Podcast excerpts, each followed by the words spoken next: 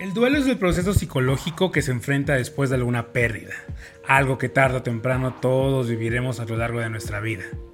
Aunque el duelo se asocia inmediatamente a la muerte, las pérdidas pueden ser diferentes, ya sea una ruptura amorosa, procesos de enfermedad, la pérdida del empleo, en fin, muchas y diversas son las formas del duelo. La intensidad y cómo se viva ese duelo varía de persona a persona. No existe un manual de cómo se debe vivir el duelo, simplemente se tiene que vivir. En este episodio platico con María, una vieja conocida de este espacio, y con Rodrigo Garcés, padre de familia, creador de contenido, profesor y alguien en búsqueda de inspirar a través de su aventura de ser papá. Con quienes platico en esta primera entrega sobre qué es el duelo, cuántos tipos de duelos existen, hay una sola forma de vivirlo, aunque, como te lo mencionaba, no la hay. ¿Por qué no nos gusta hablar de la muerte y cómo acompañar a quien pasa por un proceso de duelo? Este es el episodio 7 de la tercera temporada de Cositas de Niños. En Cositas de Niños hablaremos de esos temas que nos hacen sentirnos vulnerables, eso de lo que nos dijeron que no podíamos hablar.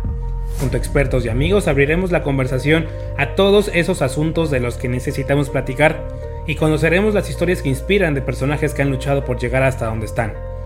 Recuerda que puedes suscribirte a nuestro canal en las distintas plataformas y calificarnos para llegar a más personas. También estamos en Instagram, en Facebook y en TikTok como Cositas de Ninos el podcast y en Twitter simplemente como Cositas de Ninos. Yo soy Víctor Cuevas y esto es Cositas de Niños tercera temporada, un espacio de encuentro contigo.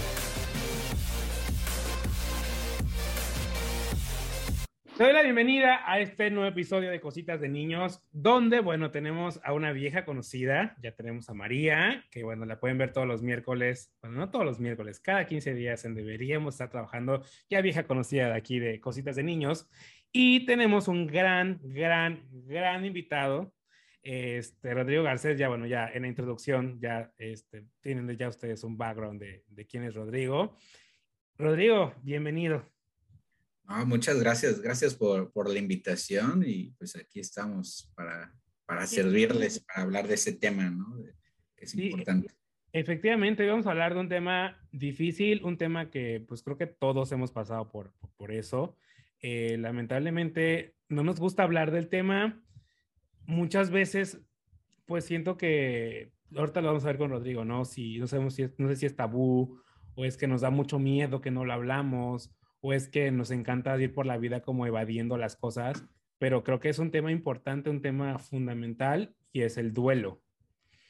Ese, pues ese proceso que llevamos todos y que hemos llevado, creo que todos, y creo que de los tres que estamos aquí, pues los tres hemos llevado procesos de duelo, cada quien a su manera. Eh, y han sido momentos difíciles para todos, ¿no? O sea, no, no, es una etapa, no es una etapa fácil y tienes como que tener ciertas bases o, o, tener, no sé, bueno, vamos a platicar, ¿no? ¿Qué, ¿Qué, tenemos que tener para llevar un proceso de duelo? Pero pues no es un momento fácil. Y pues bueno, sin más, paja, Rodrigo, cuéntanos, ¿qué es el duelo? Pues si lo queremos definir como tal, pues el duelo es una respuesta emocional de una persona ante alguna experiencia de alguna pérdida. Llámese, a ver, a veces luego eh, podemos decir que el duelo solamente es por la pérdida de un ser querido, ¿no? Pero la pérdida en un, en un duelo puede ser la pérdida del trabajo, de la salud, eh, de, de, algo material, ¿no? De, de tu mascota. Eh, son diferentes, no sé, de, de, tu matrimonio, de, tu noviazgo, ¿no? Son duelos que, que tenemos ¿no? a lo largo de, la vida y que de alguna u otra manera, pues esa es una respuesta emocional ante esa pérdida, ¿no? Entonces, básicamente, si lo queremos hacer algo muy sencillo, pues básicamente sería ese, esa definición del duelo. Pero como bien nos dices, ¿no? O sea, no hay un solo tipo de duelo, porque siempre es como el duelo a la, el duelo a la, por la muerte, pues, y el duelo relacionado a, por ejemplo, a, que cuando cortas con tu pareja. O sea, hay muchos otros tipos de duelo.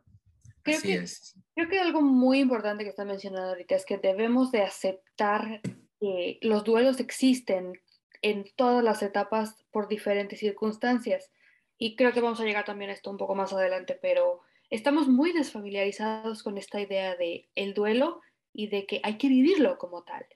Siempre estamos buscando evadirlo brincarlo, no sé, esta, esta onda, no sé si sea cultural que tenemos de no, no, de eso no se habla y eh, la viuda llora, el viudo llora y le tienes que llorar a tus padres, a tus abuelos y ya tienes, tienes un tiempo muy pequeño para hacerlo y debe de ser muy intenso y ya de ahí, de eso no se habla. Es una cuestión así como muy, muy intensa, ¿no? Creo que una presión cultural, social muy intensa para todos los que vivimos un duelo y le, le echa más bajitas a ese fuego de la controversia. Sí, eh, eh, eh, lo que dices es muy cierto. O sea, yo creo, y lo dijiste bastante bien, en el sentido de que hay una presión social, ¿no? O sea, es decir, a nadie nos gusta estar triste, a nadie nos gusta estar como, pues, encerrados y no.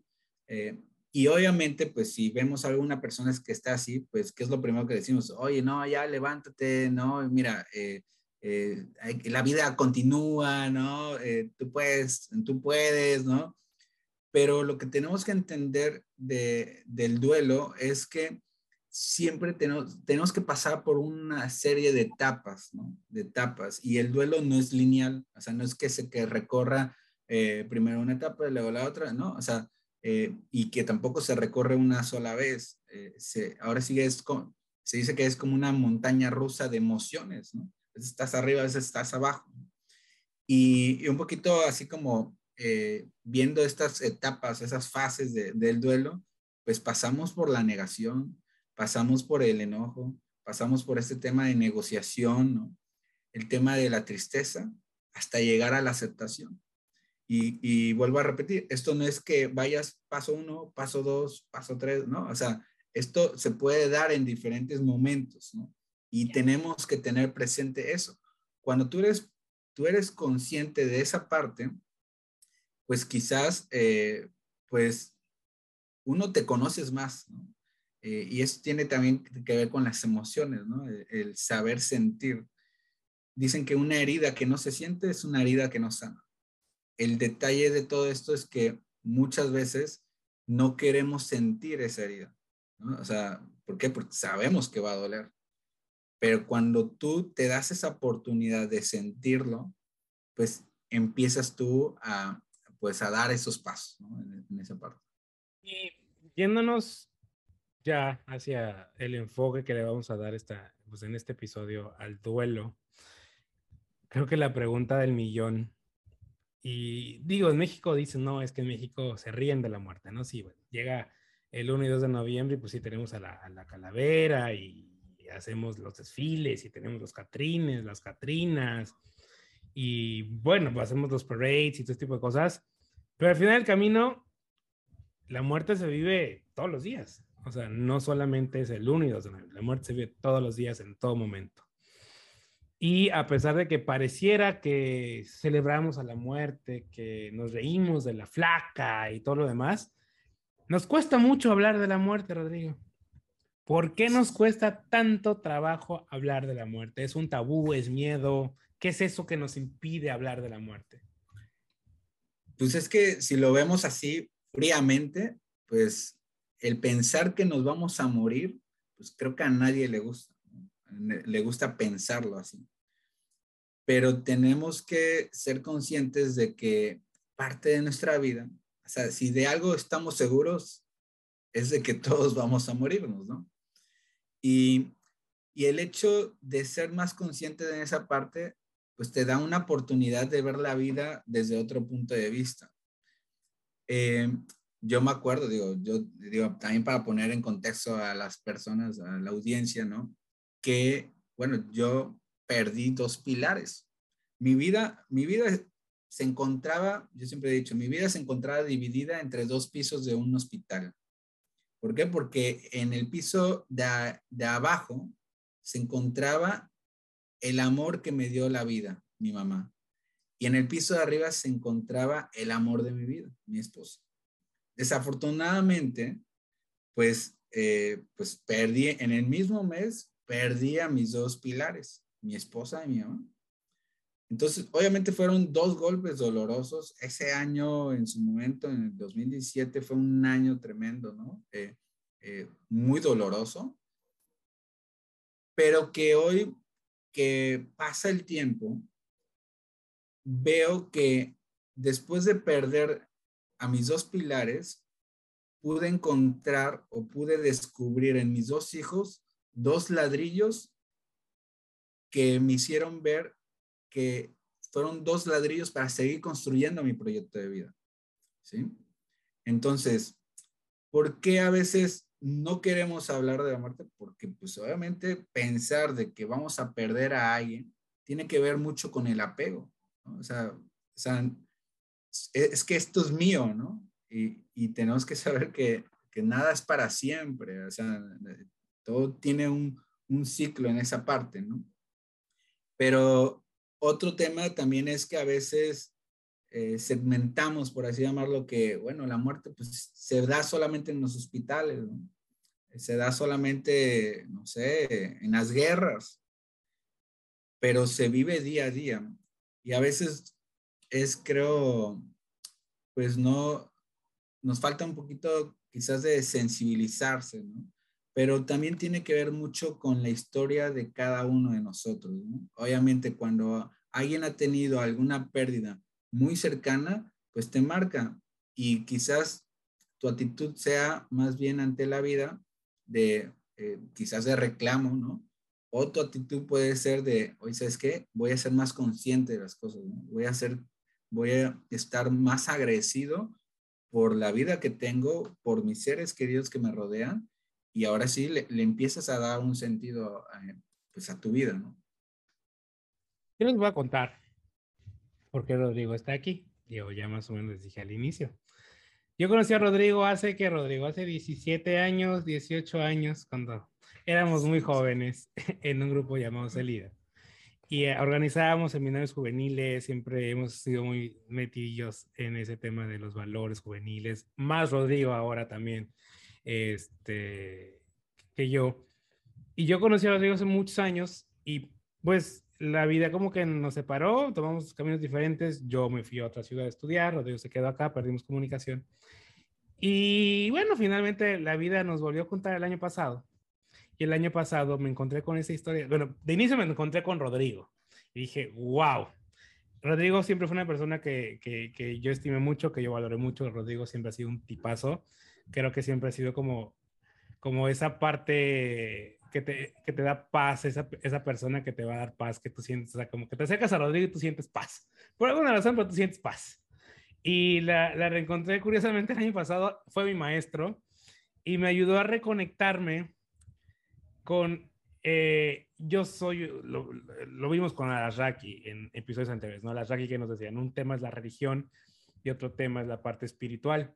Y, y, y, yo padecía mucho cuando Rodrigo nos dejaba tareas porque yo decía, es que pues yo expreso eso y siento que Rodrigo va a decir, este cabrón, ¿qué onda con él? ¿No? Porque yo le ponía a Rodrigo, o sea, sí, o sea, la religión está muy bien, tú puedes creer en tu zapato, pues, pero pues es tu religión, es tu creencia, o sea, no, no quieres venir como a, mí a decirme que es tu verdad absoluta, ¿no? Entonces yo ponía eso en mi trabajo y decía, no, ¿qué va a pensar Rodrigo de mí? No, pero bueno, decía yo, ok, va. Es libertad de cátedra, yo lo voy a poner, no importa, ¿no?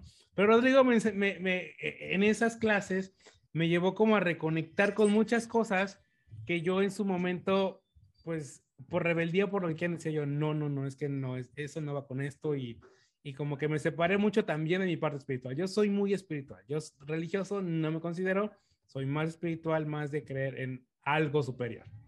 Entonces, pónganle el nombre que ustedes quieran.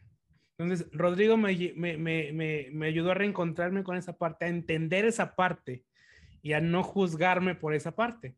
Y luego al conocer su historia, dije, wow, o sea, porque pues, como, como les decía, Rodrigo y yo perdimos comunicación, pero luego conocí su historia y dije, wow, o sea, ¿quién en esta vida puede llevar dos madrazos de esa magnitud de la manera como Rodrigo las llevó? O sea, nosotros, María lo llevó en su momento con su padre, que fue un madrazo enorme.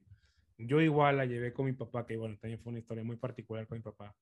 Pero Rodrigo, como lo está diciendo, o sea, en un mismo momento tener a sus dos grandes amores en un mismo lugar y perder básicamente con diferencia de días a las dos personas que más amaba, dices, wow, o sea, ¿cómo alguien puede llevar pues un duelo de esa magnitud, no? Y pues aquí lo tenemos, o sea, Rodrigo es un ejemplo de, de, eso. ¿Cómo llevaste eso? O sea, ¿qué te ayudó a llevar ese proceso? ¿Qué te llevó como a, a, a llevar ese nivel de resiliencia a donde estás ahorita? Pues porque finalmente eso fue resiliencia en su máxima expresión. Claro, pues te agradezco las palabras, ¿no? Que, has comentado, ¿no? Eh, fíjate que, a ver, no, no, voy a negar que no ha sido fácil. A ver, no ha sido fácil este tema, ¿no? Este proceso. Pero lo que sí me he dado cuenta es que yo en su momento fue como ponerme un curita en el corazón. Y ponerse un curita, y te lo pongo así, hace, eh, siempre pongo ahí, eh, hago la una, una, anécdota que me pasa de luego con mis hijos, ¿no? Me acuerdo que un día mi hijo también se cayó, se raspó y me dijo que le pusiera un curita. obviamente, pues ya se lo puse, ¿no? Era un curita Star Wars, ¿no? Y, ya, él ahí, eh, obviamente le, le, lavé y todo, ¿no? Además fue un rasponcito, gracias, gracias a Dios, ¿no? Pero bueno, resulta que no quería quitarse el curita porque eh, pues era de Star Wars y quería tener a su maestro Yoda ahí pegado, ¿no? Entonces, eh, pero pues teníamos que, tenía que bañarse y pues eh, dije, mira, si no te lo quito se va a infectar. Entonces ya dije, bueno, pues ya, y ya por fin se lo quité, le puse, la bañé y después ya salió todo bien y, y, le puse otro, ¿no? Para que tuviese ahí de, de chubaca ¿no? ¿A qué es lo que voy? Muchas veces en ese proceso de duelo nos, nos ponemos un curita en el corazón. Y ponerse el curita en el corazón quizás es simplemente tapar la herida. Pero realmente nada más va a proteger la herida, pero no está sanando la herida. Entonces, en ese proceso, uno tiene que darse la oportunidad a quitarse ese curita y empezar a ver esa herida que tienes para, para empezar a ver cómo va a ir cicatrizando y ver, ir dando los cuidados en ese sentido. Hace rato comentaba de que una herida que no se siente es una herida que no sana. Muchas veces, y hablaba María, Que, decía, oye, es que la sociedad, ¿no? La presión, oye, ya sal de ese duelo, ¿no? Ya no te dicen así, ya sal de ese duelo, simplemente ya deja de estar triste, vente, vámonos a la fiesta, ¿no? O sea, y entonces, ¿qué pasa? Que mm, rompemos con ese proceso de duelo y nos ponemos el curita. Entonces, ¿qué pasa? Que también vivimos con puros curitas y no estamos sanando eh, como tal. Ahora, el primer paso para sanar, para, para pasar, eh, para sanar, por así llamarlo, es expresarlo. Y lo puedes expresar de distintas maneras, escribiendo, eh, hablándolo, obviamente. Y como les decía, esta parte del proceso de la negación, obviamente cuando te llega el, te dan esa noticia de que falleció tu ser querido, pues eh, no lo, tú lo primero que dices, no puede ser, ¿no? Y es el cerebro te protege, es un mecanismo de defensa. Eh, imagínense que no tuviésemos tampoco ese mecanismo, pues obviamente nos, nos derrumbamos enseguida. Entonces, cuando ya empiezas a, pasar por esa parte de negociación, viene esta parte quizás del enojo, ¿no? Eh, nos enojamos y ahí es donde entra la pregunta de por qué a mí, por qué a mí. Y yo hacía con todo esto que me ha pasado, ¿no? Eh, hacía yo esa, eh, pues esa reflexión de esa pregunta del por qué a mí.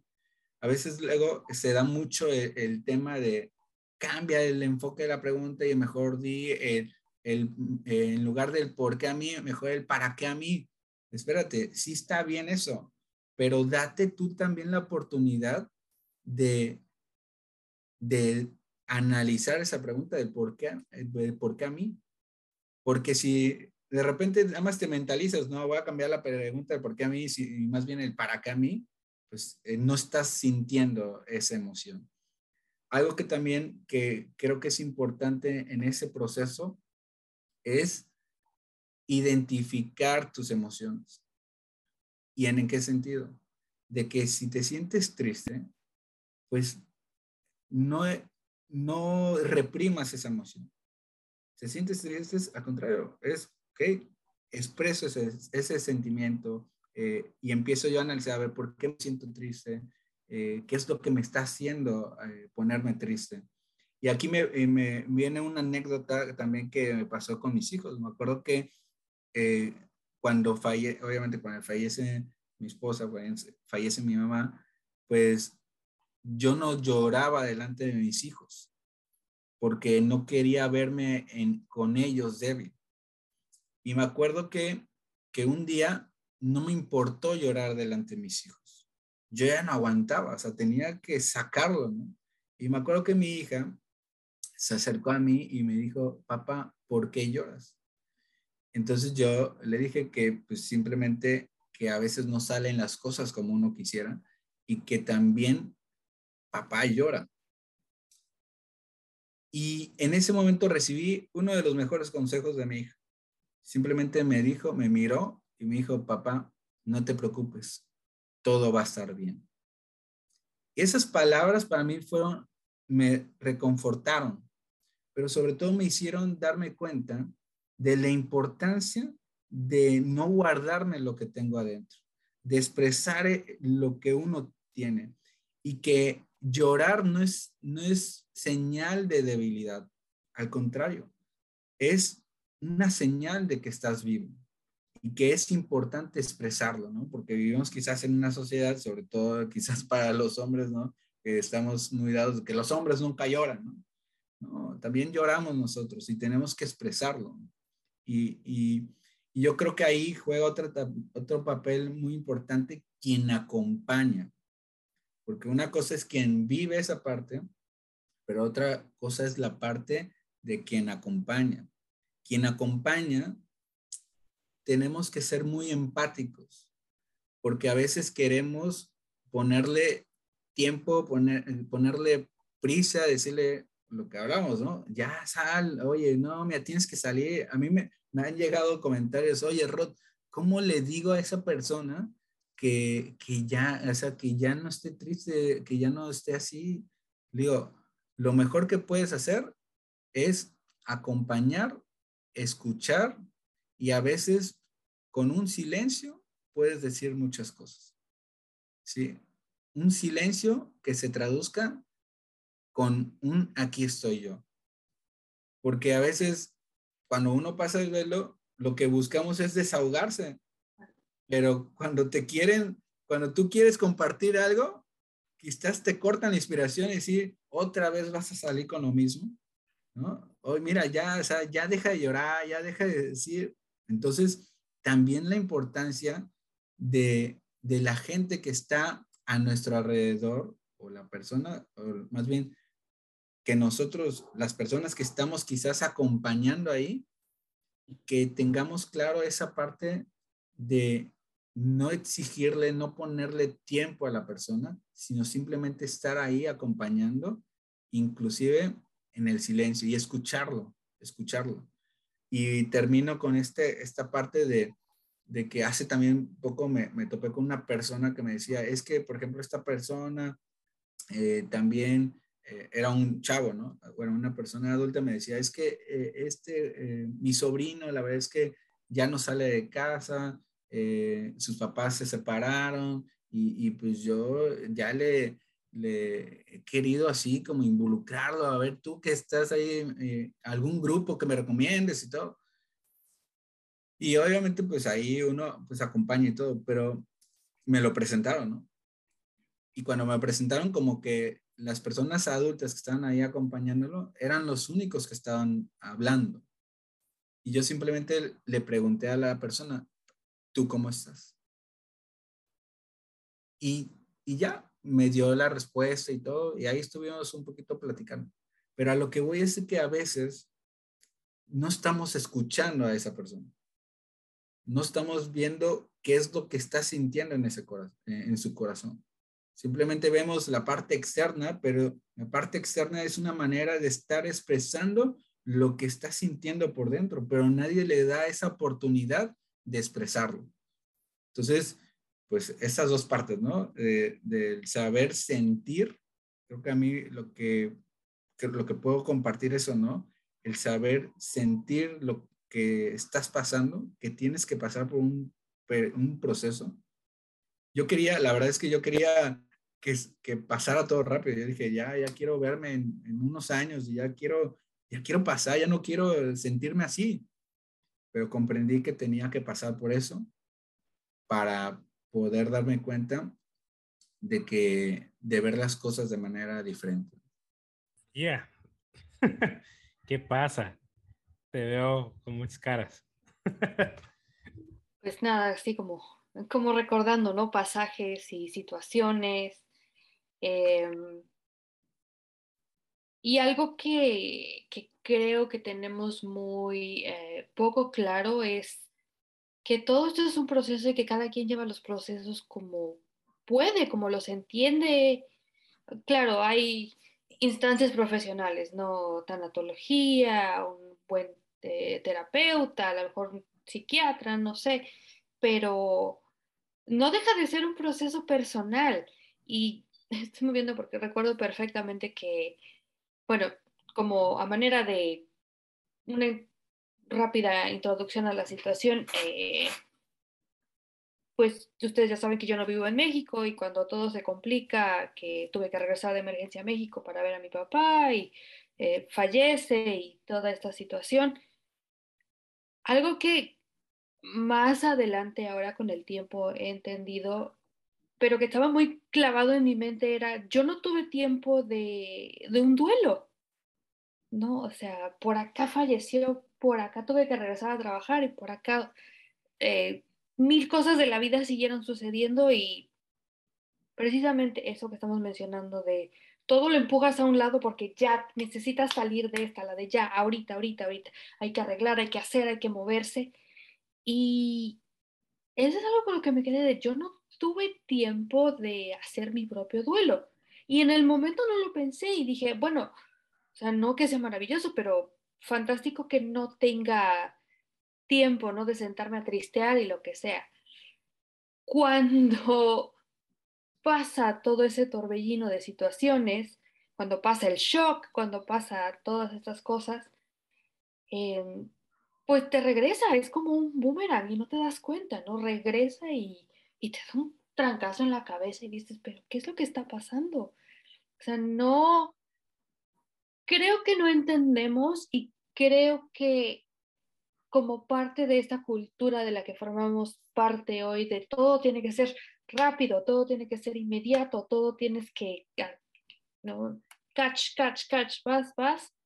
Queremos que las cosas pasen rápido, queremos algo que, que a mí me dio personalmente en la torre. No solamente quería que las cosas pasaran rápido, sino que quería que pasaran para que regresara que mi vida fuera como antes.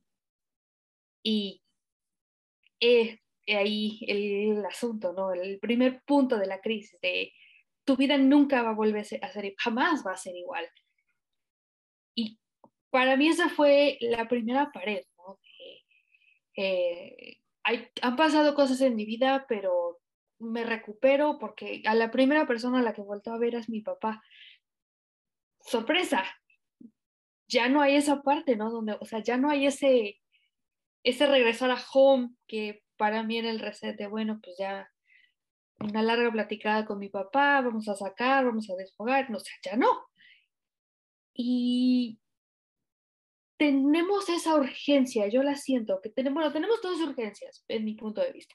Primero, de regresar a la base inicial, de decir, bueno, ya lloraste, pataleaste, gritaste, te pusiste hasta las chanclas, no sé, la, la manera en la que cualquier persona tenga de explotar ya lo hiciste, qué bueno. Ahora, regresa a tu vida como si nada hubiera pasado. Esa es una. Y dos, bueno, ya te pasó, lo siento mucho. Eh, nunca falta el comentario desafortunado por ahí de gente que quiere ser amable, quiere acompañarte, pero no sabe cómo, y esa es la otra, no sabemos cómo hacerlo. Y que se pega también a esta situación de, ya te pasó, es una pena, es una desgracia, pero ya no vamos a hablar del tema, jamás, ya no se va a mencionar, ya no vamos a decir. Em, si tú lo vas a volver a sentir, si tú sientes que es parte de tu día, lo que sea, lo tienes que tener aquí, ¿no? Guardar en silencio, llorar, y tú tienes que seguir adelante. Debes de ser fuerte. Esa parte me, me recuerdo de muchas cosas, ¿no? De, es que debes de ser fuerte, no debes de eh, dejar que esto te tire, pues creo que con el tiempo aprendemos que, que te tiene que tirar, que es parte de lo que tiene que hacer, tirarte y, y que no hemos aprendido a caer. Esa es una de las cosas con las que me he topado en este proceso tan largo, no hemos aprendido a caer, no hemos aprendido a soltar, no hemos aprendido a dejar ir. Queremos, queremos una etapa de recuperación para regresar al punto anterior. Y donde nos topamos con la pared, pues no hay punto anterior, ya cambió. Y eso es algo, no sé, en tu experiencia, Víctor, pero eso para mí ha sido algo de lo más difícil, que no estamos acostumbrados a aceptar esas pérdidas y a decir, a partir de esto, soy otra nueva persona y quién soy yo. Siento que vamos a lo mismo, no nos gusta, lo dijiste, ¿no? Aceptar que las cosas no van a ser iguales, o sea, como que nos vamos con esa idea de, sí, es que, este, pues ya, o sea, te dieron el madrazo y pues ya te vas a componer y ya, de nuevo, a como era antes, a ver, güey, no, o sea, ya, es diferente, ya, ya tengo una cicatriz, lo está diciendo Rodrigo, o sea, tienes una cicatriz ahí, tienes una herida, o sea, esa sí va a estar ahí. O sea, puede que con el tiempo vaya sanando, pues, pero quizá no necesariamente va a sanar, ¿no? Entonces, pues lo dices tú, o sea, volteaba y estaba mi papá y murió y mañana ya no va a estar él. O sea, ya no va a haber esa persona que va a estar contigo, ¿no? O sea, físicamente no va a estar. Ya el tema espiritual, el tema que cada persona crea, pues bueno, ya es diferente. Eso ya es aparte como tú proceses tu confort. pero, el, tema físico no va a estar. O sea, ya no va a estar ahí, ya no va a ser igual. Sea, ya no vas a regresar a tu casa y va a estar tu papá. O sea, ya va a ser todo diferente. Entonces creo que, creo que justamente lo que te decía, ¿no, Rodrigo? Te decía desde el inicio, ¿no? Siento que, y bueno, les decía más bien, este, que, que no nos gusta hablar de ese tema, como que no nos gusta adelantarnos, nos da terror. O sea, es como que lo dijiste muy bien, María, o sea, lo cancelamos. Sí. Y no hablas de eso porque no, tanto antes de que suceda como cuando sucede, ya no, ya no hables de eso. Y, y, e incluso después de eh, pérdidas fuertes, eh, situaciones traumáticas, porque creo que una cosa que debemos de entender también como parte del duelo es que el duelo, en mi punto de vista, se extiende cuando las cosas se complican después de la muerte, ¿no? O sea, no hay eh, no estamos acostumbrados a tener los papeles en regla, no estamos acostumbrados a tener un plan de muerte, no estamos acostumbrados a hablar abiertamente de qué es lo que nosotros queremos y deseamos para después de nuestra, nuestro fallecimiento. Y entonces sucede algo y te topas con que nadie supo, nadie sabe, todo el mundo se pone histérico. Eso le va sumando, ¿no? Más estrés, más nervios, más crisis emocional a todo lo que estés pasando ya con el fallecimiento encima. Y aún así pasamos por todo eso y una vez que ya medio se limpia esa cola, oye, pero es que, que no, no, no, no, no, no, no, no, o sea, no nos eches la sal, no, no vamos a hablar de eso, o sea, ya, no estás viendo que se acaba de morir, no, no, no, no, no me lo menciones otra vez. No, no procesamos esa información de, oye, pues creo que nos cuesta trabajo entender que pues el muerto ya se fue, ¿no? Ya dejó, ya dejó de sufrir, ya dejó la situación complicada o en la que haya estado y el proceso de los que se quedan no lo, no lo pensamos, no lo dejamos completo, ¿no? O sea, y la gente no quiere hablar de eso y la gente no lo quiere procesar y se vuelve una situación em, un tanto escabrosa, ¿no? O sea, ¿cómo, ¿cómo nos vamos a sentar en la mesa de la familia, a la cocina, en la comida a discutir cuál va a ser el plan? Cuando yo quiero mi funeral así, yo quiero esto. Creo que eso es algo muy sano que no hacemos. O sea, ya compré un paquete de funeraria y ya, y de eso no hablamos. Y se vuelve conflictos y conflictos, ¿no? O sea... Eso nos lleva a un punto, Rodrigo. O sea, y creo que son dos puntos importantes. Hay que estar preparados para hablar de la muerte y la otra pregunta también. Debemos naturalizarla, o sea, como asumirla como parte de la vida. En el próximo episodio. El tiempo que te toca vivir, ¿cómo lo quieres hacer? ¿Qué huella vas a dejar? ¿Qué legado vas a dejar en, en los demás? Nos da miedo el cómo vamos a morir. Entonces, eh, porque uno pues le gustaría, quizás a algunos, ¿no? Les gustaría dormir, eh, pues eh, morir ya en tu camita y todo así, y no estar en un hospital, ¿no? No, no, da, no morir en algún accidente.